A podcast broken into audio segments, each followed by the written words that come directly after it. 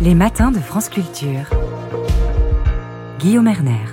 Et nous voici en compagnie du rabbin et de l'écrivaine Delphine Orviller. Bonjour. Bonjour. Comment ça va Delphine Orviller?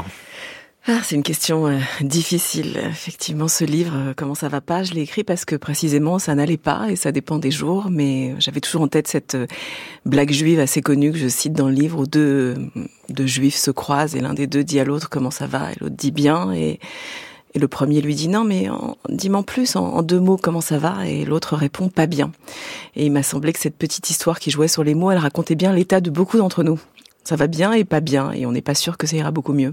Ce qui résume effectivement votre livre, c'est un livre à la fois drôle et émouvant. C'est un livre fait de conversations avec euh, des gens qui sont là ou des gens qui sont pas là, avec euh, des membres de votre famille, avec euh, des personnages importants dans la religion, dans différentes religions d'ailleurs, par exemple le Messie, avec des personnes qui vous font aller mieux, Delphine Orviller, et c'est un livre qui porte un sous-titre Conversation après le 7 octobre. Qu'est-ce qui s'est passé le 7 octobre? Pour vous bah, Peut-être le sentiment que toute conversation devenait difficile ou impossible. Le sentiment peut-être que certains mots étaient manquants ou que les mots qu'on m'adressait étaient comme euh, décalés, qu'il y avait parfois même une abjection dans le langage, euh, tous ces moments où on plaçait des mais MAIS face à l'horreur, euh, l'impression que peut-être on relativisait ou que tout simplement les mots parvenaient plus à dire ce qu'on essayait de transmettre.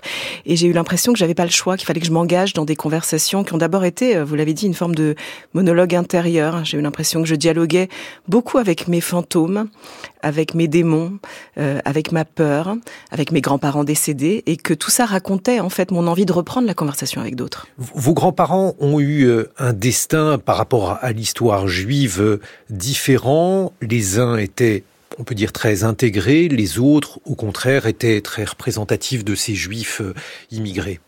Oui, ma famille paternelle est euh, une famille euh, juive française qu'on appelait à l'époque israélite, des juifs très intégrés et aussi des juifs qui avaient été sauvés par euh, des justes, par des non-juifs pendant la guerre, avec des faux papiers, des fausses identités. Et la famille de ma mère était une famille de rescapés d'Europe de l'Est, des Carpates plus exactement, qui avaient tout perdu. Et j'ai eu le sentiment, petite fille, que je vivais, même si c'était pas vraiment verbalisé ainsi, je vivais entre deux mondes, deux histoires antithétiques à tout point de vue, que tout opposait. D'un côté, on me disait que euh, le monde nous avait sauvés que les non-juifs nous sauveraient. Et puis de l'autre côté de ma famille, on me disait méfie-toi. Euh, d'une certaine manière, ça recommencera et ne fais confiance à, personne, car personne ne sera là pour te sauver le moment venu. Et j'ai eu l'impression que toute ma vie, euh, j'avais tout fait pour faire gagner la première voie et m'inscrire dans un chemin de de confiance euh, en l'autre, de construire des ponts, de ne pas douter de l'autre et de sa fiabilité. Et peut-être que le 7 octobre, effectivement, ce qui s'est réveillé pour moi, c'est le sentiment que la, les voix de de ma famille maternelle se mettait à parler très fort, hein, qu'il résonnait dans ma tête, que ressurgissait euh, cette angoisse. Et j'étais consciente que j'étais pas la seule à les entendre. C'est voilà. Qu'est-ce qu'elle vous disait justement, votre grand-mère maternelle? Mhm. On peut éventuellement mettre de côté l'accent yiddish qui est très présent dans les conversations que vous aviez avec elle, Delphine Orviller. Alors, l'accent yiddish, il passait beaucoup par des petits mots que j'utilise dans le livre. Effectivement, il y a tout plein de mots qui ponctuent dans yiddish les conversations. Oivei, par exemple, qui est une formule de, de plainte qui est très présente dans, dans la langue yiddish. Mais je crois que ma grand-mère me disait, c'est un peu paradoxal de dire ça parce que ma grand-mère ne parlait pas, ma grand-mère était extrêmement silencieuse, mais sans les mots et dans son silence et son mutisme, elle me disait son traumatisme. Elle me disait la conscience que son monde avait été détruit et que euh, ça pourrait recommencer. Toujours cette mise en garde mutique était là, la conscience que sans doute l'antisémitisme ne disparaît pas, ne disparaîtrait pas.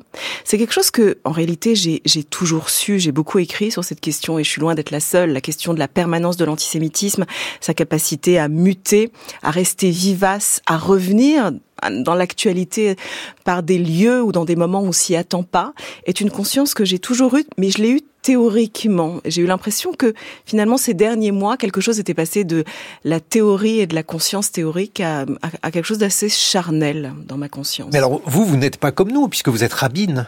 Et euh, une rabbine a une vision de l'histoire et de l'histoire juive en particulier qui n'est pas nécessairement celle des, des, mécréants, de ceux qui ne croient pas ou de ceux qui ont une autre religion. Justement, qu'est-ce qu'il y a dans la Bible, dans la Torah, Delphine Orviller, sur l'histoire juive à cet égard? Drôle, hein, en vous entendant parler, je me dis qu'il y a une forme aussi de, de malentendu. Je crois que souvent les rabbins pensent que hum, un rabbin c'est un prêtre de la tradition juive, qu'il y a une fonction sacerdotale très centrée sur la croyance. Et moi, je crois pas du tout. Je crois que une particularité de la tradition juive, et c'est souvent difficile de le faire comprendre, particulièrement dans une culture euh, chrétienne majoritaire, c'est que la tradition juive n'est pas centrée tant que cela sur la foi et la croyance et l'indubitable. Au contraire, bien souvent, la tradition juive, il y a des milliers de blagues là-dessus, mais est centrée sur la question le questionnement et le doute, euh, tout ce dont on peut euh, douter.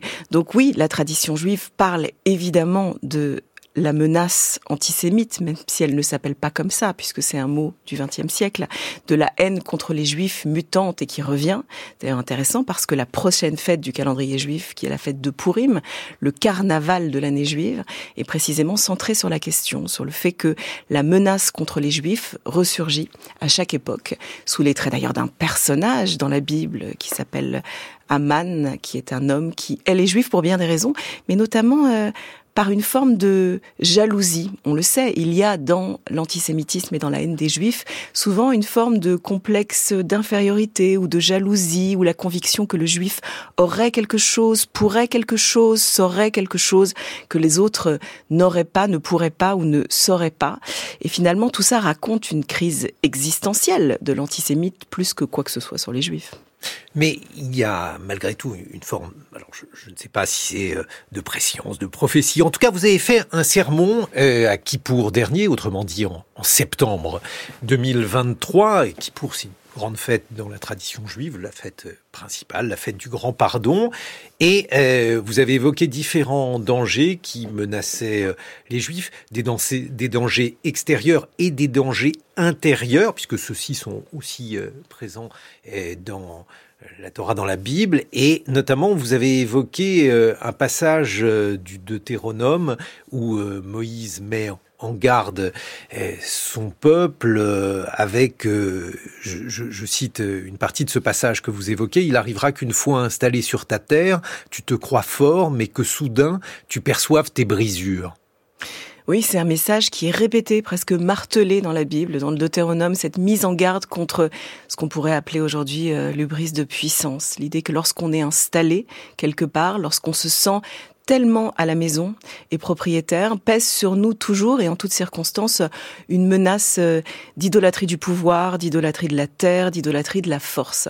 Et euh, c'est troublant pour moi, enfin, de relire ce sermon. Vous en doutez euh, aujourd'hui parce que quand je l'ai prononcé, on était le, le 24 septembre, c'est-à-dire deux semaines avant le 7 octobre. Je m'adressais, c'était un discours évidemment très politique en ce jour de Yom Kippour, et je m'adressais directement à ce que je considérais être les dérives du gouvernement israélien actuelle, euh, la question du rapport euh, à la force, à la souveraineté, à la puissance. Je me doutais pas que aussi vite quelque chose d'un peu euh, prémonitoire allait être présent dans dans ce discours. J'ai eu beaucoup de mal d'ailleurs à, relire ce sermon après après le 7 octobre, mais je crois que cette mise en garde contre la force et la passion du pouvoir, elle concerne pas que Israël, elle concerne tout le monde, elle concerne politiquement tout pays, mais peut-être chacun d'entre nous. Mais c'est vrai qu'elle résonne très particulièrement aujourd'hui. Bon, je, je pas faire souffrir en, citant de, larges extraits de, ce discours, mais enfin vous disiez par exemple soyez conscient de votre force, mais aussi de votre fragilité. C'était une citation euh, d'un autre prophète, euh, Léonard Cohen,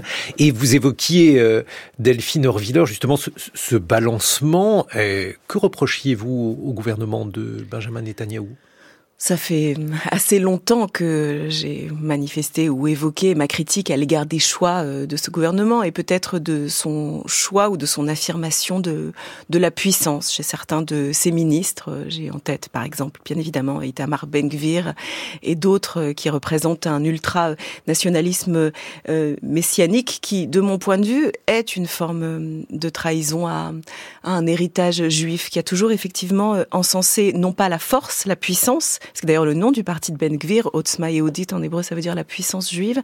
Mais au contraire, la tradition juive, à mon sens, a toujours encensé euh, la capacité de gérer sa vulnérabilité. Ça ne veut pas dire qu'on est condamné à être faible et vulnérable dans l'histoire, mais qu'il y a un enseignement juif très particulier qui nous invite à penser de quelle manière euh, euh, nos failles nous permettent d'être résilients dans la vie, c'est-à-dire la conscience de tout ce qui en nous est faillible, cassé, euh, brisé. Alors effectivement, je suis heureuse que vous citiez Léonard Cohen, euh, qui, à sa manière aussi, a été prophétique dans ses chansons, qu'il dit de bien des manières. Moi, j'ai en tête euh, dans Alléluia ce moment où il dit There's a crack in every word. Il y a une faille dans chaque mot. It doesn't matter which you heard. Et peu importe lequel vous allez entendre, s'il s'agit d'un Alléluia plein ou vide, tout le monde connaît cette chanson, ce Alléluia de, de Cohen, mais elle dit très bien, elle porte très bien un certain esprit juif ou biblique de conscience de la faille qui nous permet d'avancer. Et puis, il y a aussi une autre chanson, je, l'ai fait entendre à 7h14, un extrait de cette chanson, vous l'avez traduite en, hébreu, Les gens qui doutent d'Anne Sylvestre. Pourquoi est-elle importante Des gens qui doutent, il y en a oui, j'adore cette chanson. Euh, à une époque, effectivement, j'avais décidé de la traduire en hébreu et je rêvais que quelqu'un la traduise en, arabe et qu'on puisse la faire résonner euh, euh, au Proche-Orient parce que on sait que c'est une région du monde et, et, plus largement que ce conflit déclenche chez beaucoup de gens de l'indubitable. Les gens sont persuadés, ils ne doutent pas de leur certitude, de leur vérité, de leur formule de résolution de ce conflit. Si ce conflit était simple à régler, ça se saurait. mais pourtant, les gens y vont tous de leur indubitable, de leur certitude. Et je trouve que cette chanson, elle est, elle est porteuse de de plein de sagesse. J'aime les gens qui doutent. Je pense souvent à cette personnalité, moi, de Anne Sylvestre, qui était elle-même hantée par bien des fantômes. Elle était euh, fille de collabo, elle portait ses secrets. Et finalement, dans ses chansons, on retrouve euh, comme chez Leonard Cohen, une faille très puissante qui lui permet euh, de porter son message. Et puis alors, ça n'est pas un livre sur des chansons, comment ça va pas, l'ouvrage que vous publiez chez Grasset Delphine Orviller, mais eh, il y a une autre, une dernière chanson qu'on citera, c'est celle de Claude François, une chanson populaire. Pourquoi un rabbin écouterait-il, enfin pourquoi n'écouterait-il pas d'ailleurs Claude François, hein, mais en tout cas il faut me parler de cette chanson. oui, j'ai une passion pour les chansons populaires en général et la culture populaire, je trouve que dans les chansons souvent il y a euh, des vérités très puissantes et il faut pas, euh, voilà, minimiser le, pouvoir des chansons, mais pourquoi Claude François euh, En fait, il y a un peu de, mauvaise foi, je l'avoue. Je, cherchais une chanson qui pourrait raconter euh, de façon pseudo-légère l'antisémitisme. Et tout à coup, j'ai voulu faire croire dans le livre qu'évidemment Claude François avait écrit sur la question de l'antisémitisme en disant ⁇ ça s'en va et ça revient ⁇ c'est fait de tout petit rien, ça se chante, ça se danse, ça revient, ça se retient. Ça veut dire quoi? Ça veut dire que l'antisémitisme revient toujours, ne disparaît pas.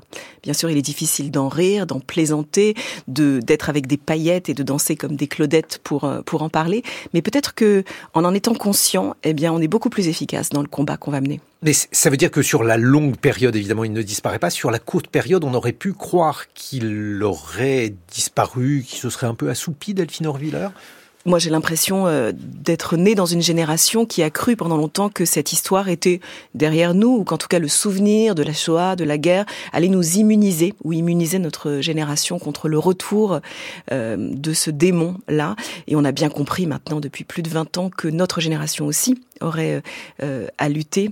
Euh, je pensais pas que Israël aurait à lutter parce que précisément je pensais que le projet sioniste avait comme origine la possibilité d'offrir aux Juifs une protection et le 7 octobre, il m'a semblé et c'est assez terrible pour moi comme constat, comme constat que l'histoire juive frappait à la porte d'Israël de façon très violente.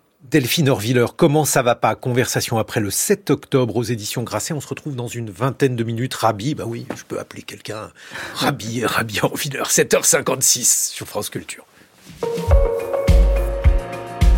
6h30, 9h, les matins de France Culture. Guillaume Erner. Et oui, notre invité, c'est Delphine Orviller. Vous êtes rabbine et écrivain. Vous publiez Comment ça va pas? Conversation après le 7 octobre aux éditions Grasset. Mon camarade Jean Lémarie vient d'évoquer la gauche et le salon de l'agriculture le regard que pose euh, une rabbine, que pose le judaïsme sur l'alimentation Je pensais sur, euh, sur la gauche.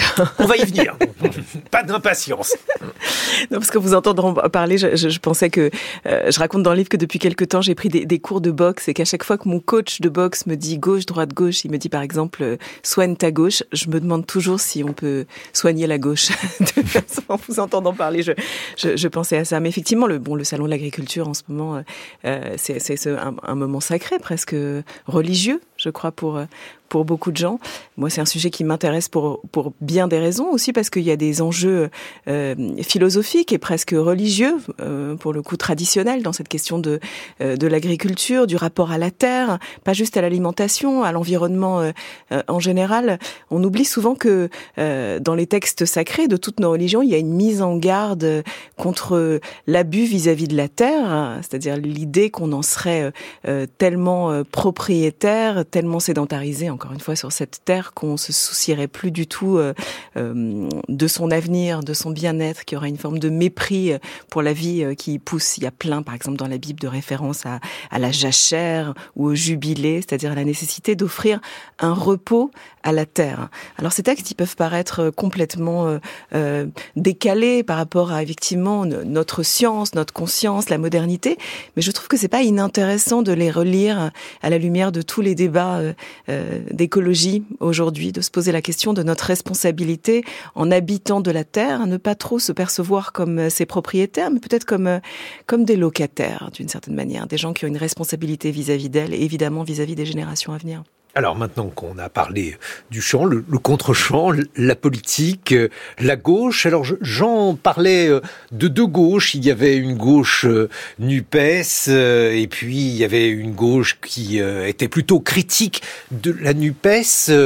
Votre regard de rabbin peut-être en lien avec ce livre que vous publié Delphine Orviller, comment ça va pas? Oui, moi je dirais que hum, point de ma sensibilité, je viens plutôt d'une famille euh, de gauche. Ça a toujours été la famille politique dans laquelle euh, euh, j'ai évolué, où je me suis reconnue. Aujourd'hui, je suis bien consciente qu'il résonne des voix et certaines parmi elles dans lesquelles je me reconnais plus du tout. Ayant vécu aussi beaucoup aux États-Unis ces dernières années, je vois à quel point il y a une partie de cette gauche en Europe et aux États-Unis qui ne perçoit plus le monde que par le prisme d'une matrice euh, problématique de domination des forts, des faibles, des dominants, euh, des dominés, euh, qui pour moi conduit un peu aujourd'hui au désastre parce que le monde est beaucoup plus complexe que cela. Je pense qu'on aide personne à avoir cette grille de lecture, qu'elle est finalement assez déresponsabilisante quand on ne perçoit plus ce qui nous arrive que comme étant finalement le fruit d'une domination qui est exercée sur nous, sur laquelle on n'aurait aucun pouvoir. Il y a une certaine façon euh, potentiellement de se déresponsabiliser qui a des conséquences politiques dramatiques. Ça ne veut pas dire qu'il ne faut pas percevoir dans notre société des structures de domination, mais parfois euh, la gauche a tendance aujourd'hui peut-être à ne regarder le monde que par ce prisme, et, et c'est extrêmement problématique. Jean-Lémarie. Et au-delà, vous expliquez dans, dans votre livre qu'après le 7 octobre, en écoutant les réactions, notamment à gauche, vous avez ressenti un immense trouble politique, y compris dans le cadre de la politique euh, française. Est-ce que vous pourriez détailler cela? Euh, oui, j'ai eu l'impression que, disons, comme je le disais tout à l'heure, des paroles étaient empêchées, que quelque chose euh, ne permettait plus de se tenir aux côtés de ceux qui avaient besoin euh, d'un soutien, tout simplement. J'ai en tête évidemment euh, un moment dont on se souvient tous, la manifestation contre l'antisémitisme, cette grande manifestation qui a eu lieu euh, peu après le 7 octobre, mais surtout après euh, la constatation de l'augmentation massive de l'antisémitisme dans notre pays. On a parlé d'une augmentation de 1000% des attaques euh, antisémites en Et j'ai été très troublée de voir qu'au jour de cette manifestation, certains de mes amis, euh, souvent des amis plutôt de gauche, avaient choisi de ne pas se rendre à cette manifestation au prétexte, en tout cas c'est comme ça qu'ils me l'ont verbalisé, que certains membres de la droite extrême, de l'extrême droite, y seraient présents. Et j'étais troublée de voir que ils préféraient d'une certaine manière me laisser seule, moi juive, dans cette manifestation. Heureusement, je ne l'étais pas. Il y avait du monde, mais potentiellement prendre les risques que moi, juive, j'y sois seule, euh, plutôt que de marcher avec des gens avec qui moi non plus, j'avais pas particulièrement euh, envie de marcher. Euh, mais je me souviens voilà d'un temps où on pouvait mener simultanément et ensemble et conjointement les combats antiracistes et les combats contre l'antisémitisme et le fait que certains aujourd'hui aient déconnecté ces combats ou s'imaginent que la lutte contre l'antisémitisme serait une preuve de manque d'empathie euh, à l'égard des autres ou de non-combat contre l'antiracisme, contre le racisme plus exactement, est extrêmement troublant pour moi, mais pas que pour moi. Jean Lémarie. Cette époque-là est-elle révolue vraiment? Ces deux combats-là ne peuvent plus aller ensemble? Bah, J'ai envie de croire que si. En tout cas, pour moi, ils restent entièrement joints et que, évidemment, je crois qu'on ne peut pas lutter euh, contre le racisme sans simultanément lutter contre l'antisémitisme et que en réalité ces combats même s'ils sont pas toujours de la même nature doivent être euh, combattus avec la même force et la même vigueur. Mais aujourd'hui on a l'impression et c'est ce qui est troublant pour beaucoup d'entre nous que euh, finalement l'antisémitisme est parfois euh, entretenu par des gens qui précisément se réclament de l'antiracisme. C'est-à-dire que finalement on ne va pas dénoncer cet antisémitisme on va le relativiser au nom euh, de la souffrance d'autres minorités, ce qui est totalement euh, aberrant. Pourquoi ne pourrait-on pas être simultanément empathique pour la douleur des uns et pour la douleur des autres, révolté par ce qui arrive aux uns et par ce qui arrive aux autres?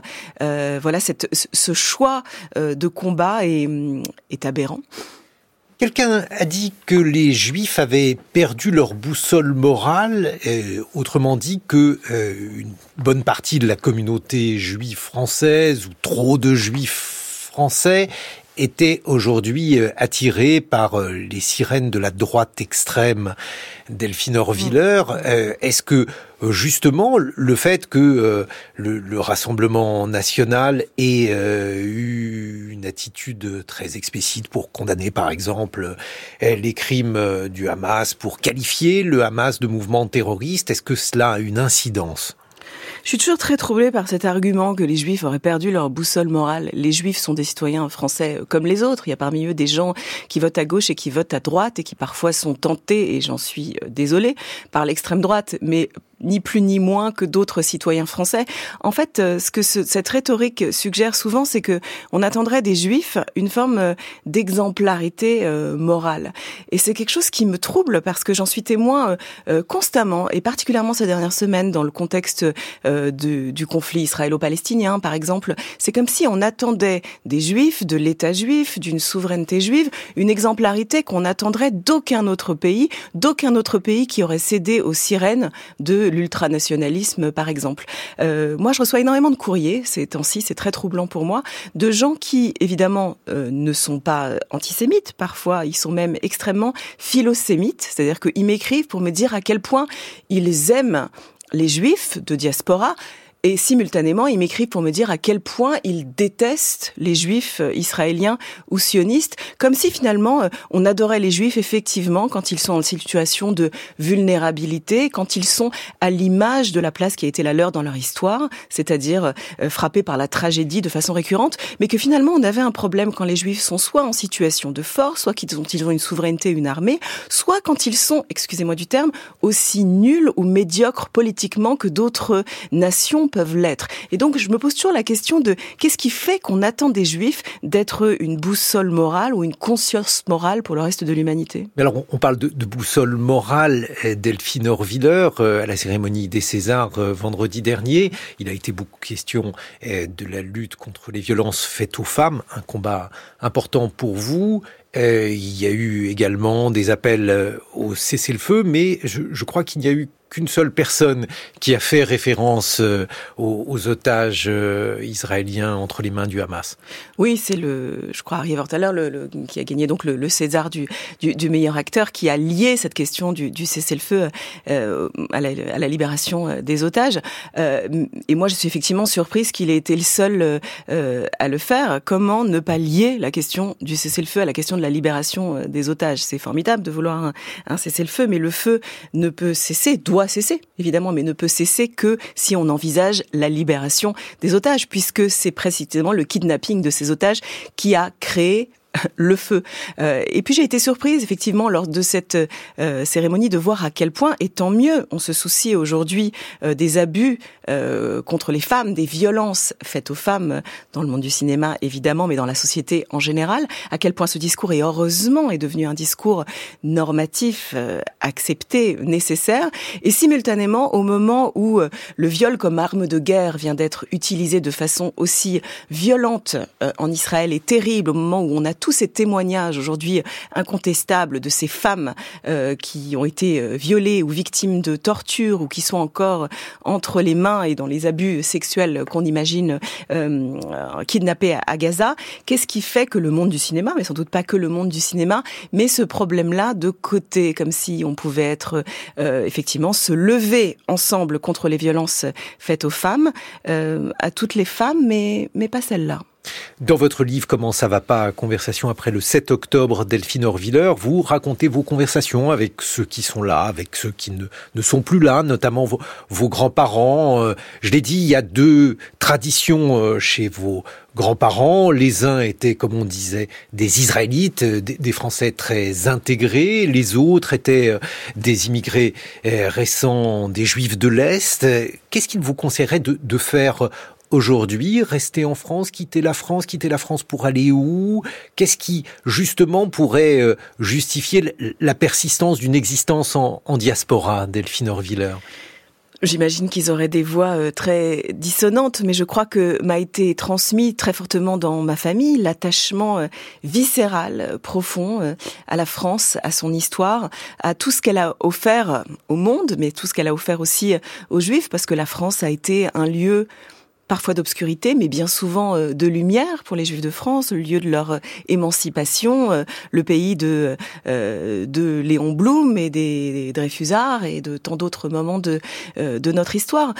donc je crois qu'effectivement cette voix-là résonne fortement en moi. Moi, je crois à la nécessité de l'existence de l'État d'Israël, que l'histoire a démontré de bien des manières et souvent tragiquement à quel point les Juifs aussi avaient le droit à cette détermination et cette souveraineté et la possibilité d'un refuge, mais je crois également à la nécessité de l'existence diasporique, à la à l'apport du judaïsme dans les nations dans lesquelles il se mêle et à son lien très particulier et très puissant à la République. Mais justement parce qu'il y a un lien très particulier de des Juifs avec l'histoire de la modernité, ça a été euh, théorisé. Le XXe siècle a été euh, pour le meilleur et aussi évidemment pour le pire un, un siècle juif. Est-ce que la normalisation juive, le fait d'avoir un État, par exemple, ça a été condamné par euh, certains rabbins, des rabbins très à droite, des rabbins très à gauche, je pense à, à Yeshiaou Lebovitch, par exemple. Est-ce que le fait d'avoir un, État juif aujourd'hui ne, bouleverse pas le, destin juif?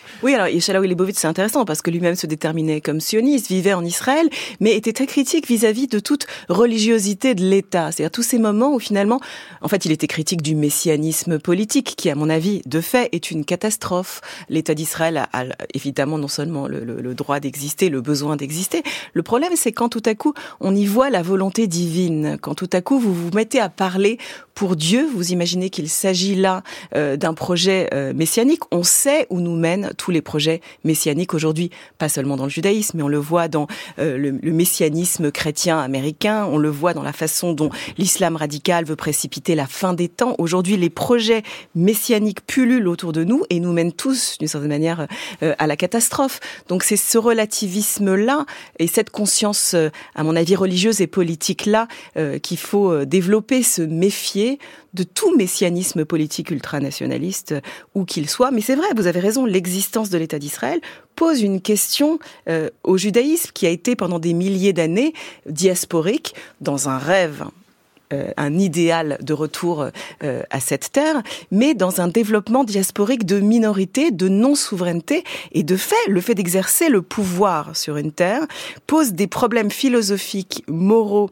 politiques et religieux au judaïsme euh, auquel il doit se, se confronter.